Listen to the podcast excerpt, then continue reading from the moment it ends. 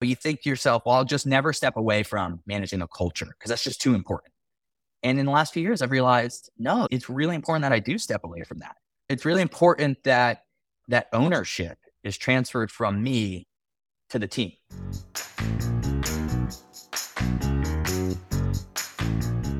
This is Lead with Culture. I am Kate Volman, and on this episode, we're talking about strategies to scale a business and building a dynamic culture.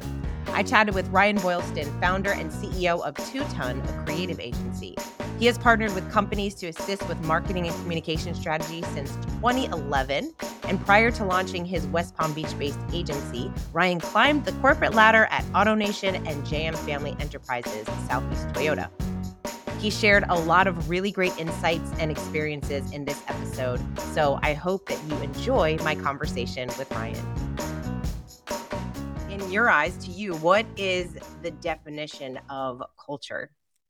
You know what? I think it's a combination of a lot of things. You and I, you know, joke around about it that it's not just a cool office with ping pong tables and beanbag chairs probably dated myself with the beanbag chair. but is that a part of it? The physical environment? Sure, it's a part of it. But culture is so much deeper. And uh, I really think it's about trust and this environment of we're all equals and that we're all working together and that we all have a common goal. And so if you start there and build everything upon that, every time you go, you make a decision on what should that new team member's title be, or what should our team event be, or, you know, how should we build out our new office? If you always start there, then I think you can continue to build those building blocks of a great, great culture. And I learned that I worked at uh, JM Family Enterprises to start my career. And as an organization I was very familiar with growing up. My mom's worked there for 35 years, and they are always ranked as one of the top five companies to work for in the world. And they just instilled a lot of those important pillars of a company culture in me at a very young age it sounds like you're, you're intentional about not only who you're bringing on board, but the culture that you're creating, the environment, even as far as like the titles. I remember you had hired someone. What was their title? Like happy something happiness. It's chief of uh, client happiness. Chief of client happiness. And I mean, it's a title, right? Like, what does the title really mean? But the people that are in that role, why is that important? Yeah, I think that's like a perfect example. It wasn't just a fun title or a title that would make people smile. Although, you know, that's that's certainly a perk when it's chief of client happiness. That starts off with a smile, right? But we were trying to solve a problem in our organization. We were starting to grow. We were probably around 10 team members and I brought on a consultant and that consultant was like, "Wait a second, Ryan. You have no support as the CEO of this growing company and uh, you're answering every phone call and every email." and I'm like, "Yeah." Like Ah, you can't do that anymore. And I go, I know, but here's my issue. I can't bring on an assistant receptionist, office manager type role because we're a flat organization and everyone's equal. And I just don't feel like that position will feel like an equal to the creative director. Right. And she's like, great. So we'll make it a chief position. And I go, oh, is it that easy? And she's like, yeah, there'll be a chief position. And I go, okay. And she goes, and what's most important? Like, what, what are you most worried about right now? And I'm like, really, as we're growing, just keeping my clients happy. I want every time they call us on the phone, someone picks up the phone. I never want to send them to an answering machine. I never want to send them to a hit one for this department, right? I just want to keep them happy. She's like, great, chief of client happiness. You're going to go hire one. And you're not going to hire someone at an hourly rate or someone that's been a receptionist or office manager. You are going to go hire the best talent out there at a salary position equal to anybody else in an important position at your company. And their title is going to be chief of client happiness. And it's the best thing I ever did because that position grew into our director of business, business evolution. And we're a team. It's like myself, the CEO of the company, and the director of business evolution. We're this little team. So it paid off for sure. And how many people are on your team today? So we have 27 team members today, full time team members. That's so awesome. And obviously, leaders talk about the challenge of attracting great talent, keeping great talent. Yeah. So how do yep. you find your best people? Oh man, we were so winging it at the beginning. We were just hiring people we know. you know, I mean, really, it was just like, who do I trust and are good people? Oh, my friends and family. So let's start there. And some of them were in the industry and some of them weren't. And we said, we're willing to train. If you're willing to learn, we're willing to train you. And then you go, okay, the network's getting a little bit bigger. I'm running out of people I know that we can hire on the team. How about you guys? In the last few years, I think we've gone through our entire network of people. So, as much as I still like that practice of saying, hey, everybody, we're hiring a new position. Here's the title, here's the job description. If you know anybody, right, that's who we'd like to interview first, that first phase. And then, second, I put it out to a larger network of my colleagues and clients and you know chambers and people to really trust. Because that's what we've that's what we found. We just need someone that fits our culture who we can trust and who are self-motivated. My team kind of makes fun of me sometimes. I don't really pay much attention to the resume or the college degrees. Those aren't really the things that are important to me you know? It's really the type of person you are and then we can talk about your skill set and how it fits the position. I love that because i think so many organizations when with their hiring process, they're missing that piece of is it a cultural fit?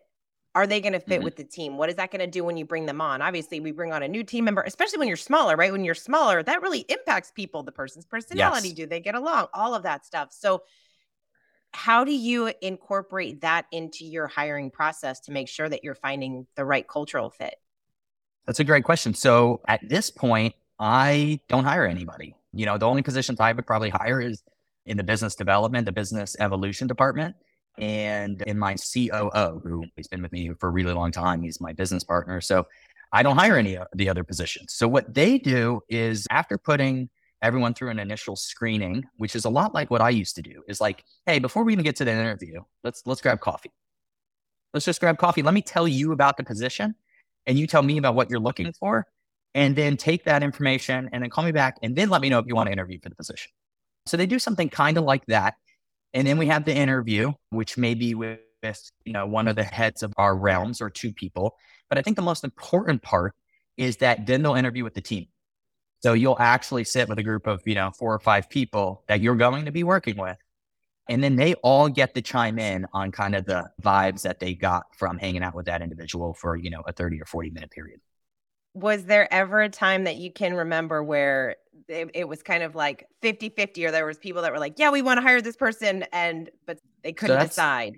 Actually that happened to us recently. One of the tougher positions to hire for in our company is the project manager project consultant because it's just it's one of those positions you have to have a lot of skill sets and you're managing you know our team on a project but you're also managing the relationships with the client and my team came to me and said hey we're down to two candidates and we love them both.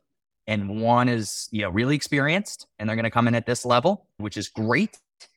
But then there's this other one that's, you know, kind of right, out of college, kind of had a job where she's so much potential in her. And I went, great, hire them both. Why not get ahead? Why lose out on one of these individuals? You know, it's always a, a position that is very hard to hire for. So why don't we get ahead of the game here? You know, offer them both the position. They both came on with us that's how you roll. I feel like you're very you're very good at making those kinds of decisions and seeing the potential in people and in your team. So in Matthew Kelly's book The Culture Solution, principle number 4 is hire with rigorous discipline which is a challenge, right? Especially when you need people. Have you ever made a hiring mistake over your 11 years of growing the business that you can remember that was like the biggest mistake you made? One time I did hire a young kid, definitely a entrepreneur type. He was self-motivated, he has his own little apparel company, own little graphic company. He was a friend of a friend and hired him. And um, there was a wild disconnect between you know, our organization and what he was expecting. You know, he came in with a lot of different skill sets, not highly trained in any of them, and felt because he had so many skill sets, because he could pick up a camera, or because he could graphic design, or because he could do a little code, and said this to me that he should be paid highest in the company. Um, oh, wow. because of the list of things he could do in comparison to his colleagues. Some of his colleagues had been designing and been creative directors longer than he had been alive. And it was that day where I was like, we're going to part ways today. There is definitely a disconnect here. But I got to tell you, if you don't fit here in such a short period of time, then maybe this isn't really for you. Maybe you really should chase that, you know, owning your own agency, right? And like doing your own thing. because you kind of had that. Then you came to work for us and it's completely because he agreed. He was like, yeah, this isn't working. And I'm like, okay, great. So we parted ways. He did go and start his own shop, which we would send him work when we had clients that couldn't afford our agency. And as far as I know, that was like six, seven years ago. As far as I know, he's still running a nice little agency. It all worked out. But there is a funny part to that story that I still hear about today is that we parted ways with him on his birthday. So now there's like a running joke in the office still to this day. It's like, oh, it's your birthday. Don't meet with Ryan. oh my gosh, I love that. Uh, well, you know, what's so cool about that, Ryan, is again, it goes back to the culture, right? You approached him very candidly, hey, this isn't working out. And then he got to go off on his own and you send him business. That obviously he's talking good about you and your company, yeah. your organization. And I mean, there's something to be said about that too, because obviously you have the culture that you're building inside, and people are talking about that culture. When they yeah. leave yeah. the organization, they're talking about their experience there, what it was like, how it was working with you and the team. And that's a really big deal because every company wants to say they have a great culture, but it's mm-hmm. what's being talked about. How are people experiencing that culture? Yeah, and that's really the phase that we're in now is it's no longer a culture I'm building for the company. It's got to be the culture the company is building for the company. It's the last thing that I got to step away from. Like I, I haven't designed something in a long time. Everybody on my team is a better designer than I. I haven't coded something in a long time because everyone's a better coder than me. And then that last piece, you think to yourself, well, I'll just never step away from managing a culture because that's just too important. And in the last few years, I've realized, no, it's really important that I do step away from that. It's really important that that ownership is transferred from me to the team. And that's why we have Nicole on our team, who's our director of business evolution, used to be our chief of client happiness. She's really taking up like the lead when it comes to evolving our culture. So that's a really good distinction because there's not one person that creates the culture. It grows organically. I mean, yes, there has to be someone that is in charge of it, that's responsible for it, that makes sure that things are getting mm-hmm, done mm-hmm. to create that culture. But as you were growing, you know, you started, you were a small shop starting, and now you have 27 people. Over the years, as you have grown, how were you creating that culture? How were you putting culture at the forefront of the decisions that you were making? So at the beginning, we just put some pillars in place. And like I said, I have to give credit to some of the organizations that I had an opportunity to work with before starting my agency and just took bits and pieces. For instance, everyone on our team, we refer to them as team members or associates. Like it, it, we don't use the word employee and the word boss. You know, we had a flat organization. I really wanted everyone to walk in the door and not feel like there's people above them or there's people below them or to elevate in the company, you got to beat that person to this spot but as you evolve, you do have to make changes. So as we got bigger and we had to have departments, uh, which is one another one of those words, it's like departments, right? We said, you know what? What are we going to have? Well, we're a creative agency and we got a mixture of Star Wars and Lord of the Rings and Harry Potter fans and Marvel fans, right? I mean, it just comes with the territory. We're all fans of all those different worlds. So we decided, you know what? We're going to have realms, right? That's what we're going to call, it, right? When we finally made that announcement that, hey, I think you've all realized that we can't just be this growing, bloated one organization that we need that we're already naturally working in our own little realms, right? A social media content creation realm and the digital marketing realm and the design realm. We evolved and we moved to realms. So that's just like one of those examples where, yeah, I set a pillar in the company of like no departments. We're never going to have a department. We're always going to be a flat organization. And then later on, you go, you know what? We got to change that. We can't have that. That can't be set in concrete that's something we got to evolve and we got to rebuild and we got to change it. But we can still ensure that it aligns with the culture that everyone expects when working here. We don't got to change it to something that's not us. Yeah. And what's funny to me when you talk about the office and not having to have the ping pong tables and all that stuff, you actually did create an environment where people feel i mean look you're a creative agency right people need to feel inspired when they're doing the work and you created that that space for them and it felt very collaborative. It felt like a team. Everyone's there to support each other, to be there for each other. Have you experienced, especially again, as you're hiring new people and bringing them on, what have you seen were some of the challenges with just integrating people, what that looks like, any kind of role challenges of this person does that versus this person does another thing? You know what? I'll say because we do have a pretty like rigorous hiring process. You know, that example I gave earlier about hiring someone, like those were red flags that we would catch today, like major disconnects, yeah. right? And my team actually puts almost everyone through exercises. So we really try to do as much due diligence as possible. Like if you're coming on as a developer, you'll have to, we'll give you some coding exercises to make sure like you can handle the work that we're going to give you. If you're coming on as a project manager, we're going to give you some examples. What if a client says this to you in an email? What's going to be your reply? So with all that process in place, uh, you know, knock on wood, like we're pretty lucky when we bring people on and it's going to be a fit. And I would say if it's not, it jumps out pretty quickly because it's like we're such a well-oiled machine and so supportive of each other. And, you know, we've done a really good job of keeping that like that negative office clicky environment outside of our walls of our company, which I know I'm sure you've experienced in organizations. I've experienced in organizations. Mm-hmm. We're pretty lucky. There hasn't been too many examples like that. You talked a little bit about with that particular individual, there was kind of a an expectations gap. There's a lot of that happening in organizations because people aren't really clear what their role is, what they need to be doing, mm-hmm. and really what winning looks like. What are some processes that you've put in place so that everyone on your team feels like, hey, I'm part of this team, I'm part of this mission, and I get to do what I do best. So, how do you put processes in place for those people to feel like, hey, I know that I'm doing a great job? I know that when Ryan comes in my office, I'm not getting fired on my birthday. well, you know, I really like having conversations with people about where they want to take their career. I had a uh, a great you know head of my department at one of these companies, and he said to everybody in the room that worked under him, "I'm here to build your resume." And if that resume keeps you with this company forever, great. And I hope that's the case because I've had a great career here. But if it doesn't, then it doesn't. If you know, if I can't give you what you want in your career that's going to fulfill you, well, I'm going to help you get there, whether it's here or not. And I thought, man, that's really neat that he just said that. Like, hmm, I wonder if uh, his bosses know he's saying that. It was like really refreshing. So I have that same conversation. I sit down and I go, where do you want to go with your career? What do you want to do? What do you like? And if they go, I really like making, you know, videos. That's my thing. Like, okay, I know I came on as a graphic designer, but well, guess what? We need video. So let's just start transitioning you into that. Our previous chief of client happiness, fantastic in the role, said, you know what, Ryan, this isn't what I want to do. You know, I came on because I wanted to work here. And that was the position available and my skill set fit it. She's like, I want to be a graphic designer.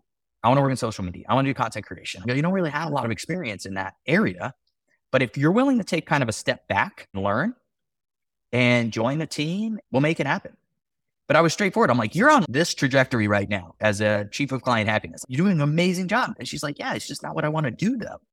Mm-hmm. And I go, okay, cool. So let's kind of hit the reset button a little bit and let's start getting you working with that team, right? Shadowing in that team. And then little by little, she left the position and she moved on to a new position. Still with us today. See, yeah, that's yeah. what's so great when you create that kind of culture where you feel like you can actually have that conversation. Most people would feel like they wouldn't be able to come up to you and have that conversation in fear that you would just let them go. But the fact that you gave her this opportunity, I mean, she's still with you today. So I'm assuming she's doing a good job. So she built this whole other skill set, being able to kind of learn as she was growing. And that's what leaders are here to do, right? We're here to help people grow. Yeah, exactly. And we've had examples where we've had developers that are like, hey, my goal is to be a software developer. And you go, we're not going to develop software. That's something we're never going to do. So I'm going to try to find as many projects as possible close to software, but we really stick in the web development realm. But we have, you know, jumped into app development and help you build your resume, right, in your portfolio. And then one day when you get that opportunity, we're all going to celebrate when you go and, and, and join that software company. And that's happened. Wow. That's so cool. I love hearing you talk about this stuff because you're a really wonderful leader in all areas of your life. And just watching you build and grow the business has been cool because obviously there's a lot of challenges in being an entrepreneur, in in running a successful business. As you've been growing and building, what have been some of the biggest hurdles, the biggest challenges that you've dealt with? One recently was uh, we've always been really great at the team activities for fun and team building. Like, you know, from day one, we've always been about having fun, going out, creative ideas. A bus comes and picks us up and takes us go kart race, or we go to Drive Shack and hit golf balls or whatever. We've done so many fun things together. It's been great. But recently, my team has been like, what about professional development?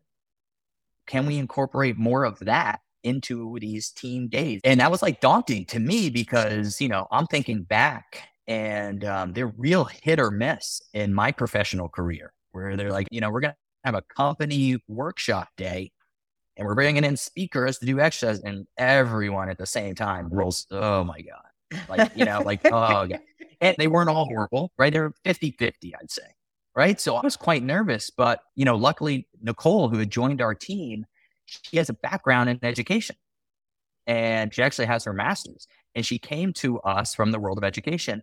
And I was like, what do you think about doing our first company summit?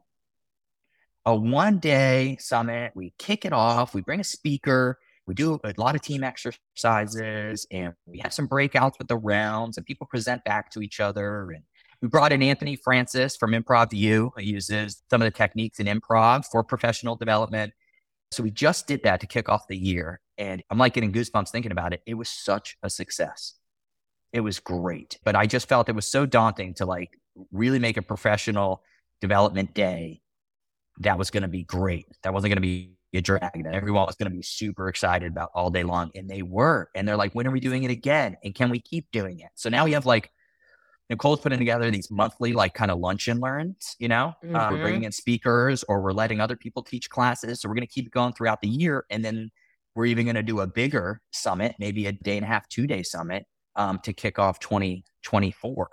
So that was one of the bigger challenges. Okay, I know how to have fun and do team activities. But how do I work in professional development without ruining the fun and still staying engaging? And we totally just did it. And it was absolutely fantastic. I'll say one of the biggest challenges that I haven't found necessarily a solution for. As you know, I'm the CEO over at 2TON. So I have a lot of flexibility with that organization. Uh, we want to implement something, we can implement something. But my other job is that I'm a city commissioner in the city of Delray Beach, which is an elected position. I'm not the CEO, right? I'm a board and we have a city manager who acts as the CEO of the company. And it's a large organization, all right? It's a thousand employees. It's a hundred and sixty million dollar budget. And man, trying to shift the culture there is really challenging. One, I'm not in the position. I'm not in the CEO position. You know, I got a little speedboat at 2TON. This is a cruise ship. So when you want to turn it, you know, it takes a little bit more power, a little bit more time. So five years, you know, as a city commissioner in Delray, lot of hurdles hmm. of evolving a culture in government. It's a big difference. Oh my gosh, that is definitely a challenge in those types of roles, but it's awesome that people want to be in those roles to to push forward a little bit. I mean, you've made progress over is it been 5 years already? I can't believe that. Yes, and I have a, an incredible amount of patience now because of those 5 years. well, there you go. You always learn something from uh, from new roles. What do you think the biggest mistakes are that leaders are making? You know what? I would say right now, well, one, the whole mo- old model of being a boss and the way people are still talked to today, or that like I'm above you and you're below me, that whole culture is still out there in a lot of industries. I know it's crazy, you know, for you or me who both work with incredible organizations, and you and I might be like kind of in this bubble where we're like, that still exists. It still exists and it's out there and it needs to be like annihilated and changed and, and erased. But more of like a modern issue that, that I see out there is the whole debate on do I need an office? And coming out of the pandemic, you've seen companies get rid of offices and go, hey, we're never going to have an office again. And then you've seen large corporations go, hey, you don't have to ever come in to work again. And then that same organization said, Everybody must come back to work now. what we have found is the hybrid approach because we've built a culture of trust, right? And it was proven to us over the pandemic where we didn't have to worry. We had the systems in place and the in, in the culture in place that we didn't have to worry about whether or not someone was doing their job because they weren't coming into the office. It shifted our thinking. However, we didn't just go, cool, now we can save money, get rid of the office. Instead, actually, we we expanded our office and we did that in a way so that we have this collaborative space where we can invite people in our space. We can make sure that clients are, you know, welcome in our space, that we can have team meetings in that space, that we can have the right type of technology. So for our team members or clients that are remote and can't be there, they could feel like they're there. And it's just been a real big differentiator because one, I think our clients, they go, oh, good, you still have an office. Like they want their agency to still have an office, right? To still have this presence. But then also team members. I'm not forcing anybody to come into work. We're office optional. But isn't it nice to have that option? We had one team member, she joined an agency, I think pretty much right out of college, and the pandemic hit. She then worked in her bedroom for a year and a half. And the pandemic opened up, and the agency announced, We've sold the office. We're never going back. And she was like, Oh, I'm done. She's like, I'm done. Wow. So the very first question she asked, the very first question she asked in the interview was, Do you have an office? And I was like, Yes. Oh, thank God. Oh, thank God. Right. And it's nice. We go into the office, and some days it's me and you know one or two other team members, and then sometimes I come in and I go, "Oh my god, everybody's here today! Like, what's the deal?" And it's like, "Oh, we all were like, hey, we missed each other, so we said, hey, let's all come in on a Friday, and we're all gonna play a game at you know five o'clock. We're gonna do trivia and then hang out afterwards." And I'm like, "Oh, cool." Like, I didn't organize that. I didn't have to organize yeah. that.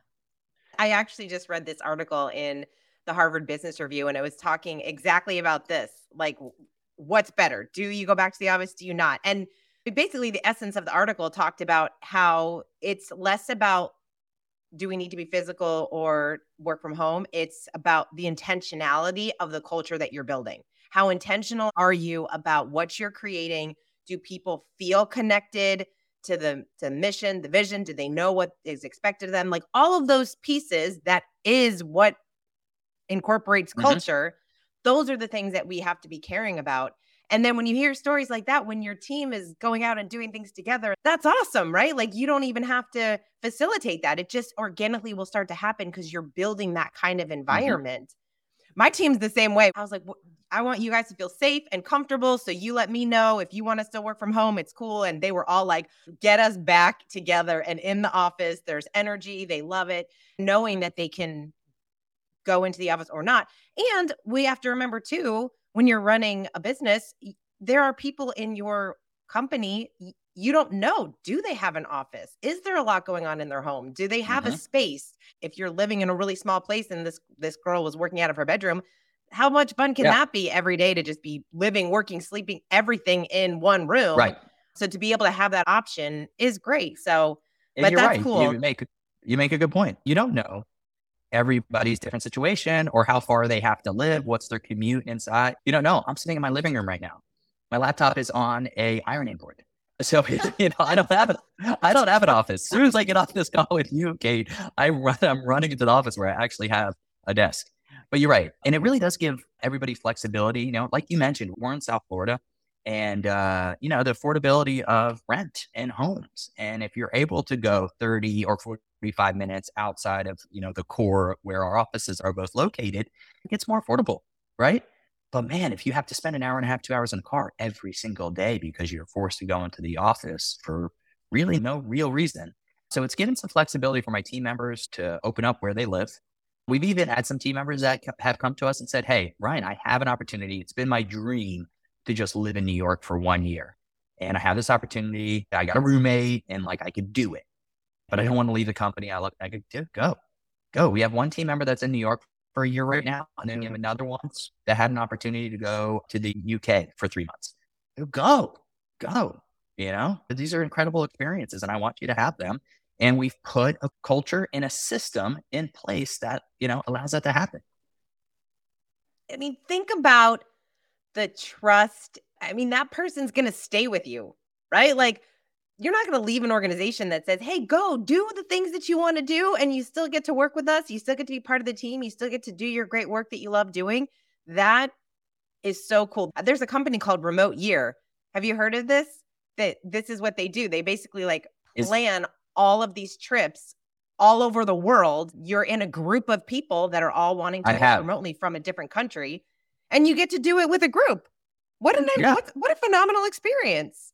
Yeah, yeah, yeah. So, you know, it's different for everybody, right? So everybody has different roles and expectations. One thing that we did have to do is we had to go through, you know, all the positions kind of retroactively and go, here are the roles that have to live here.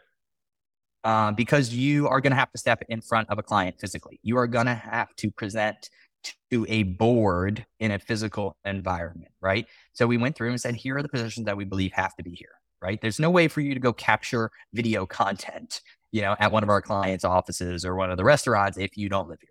And then we said, and here are the ones that have a little bit more flexibility than the other ones. And you just now, when you apply for a position at 2TON, we say that. We let you know right off the bat that yes, everybody's office optional, but this position has to live regional and this one is a little bit more flexible.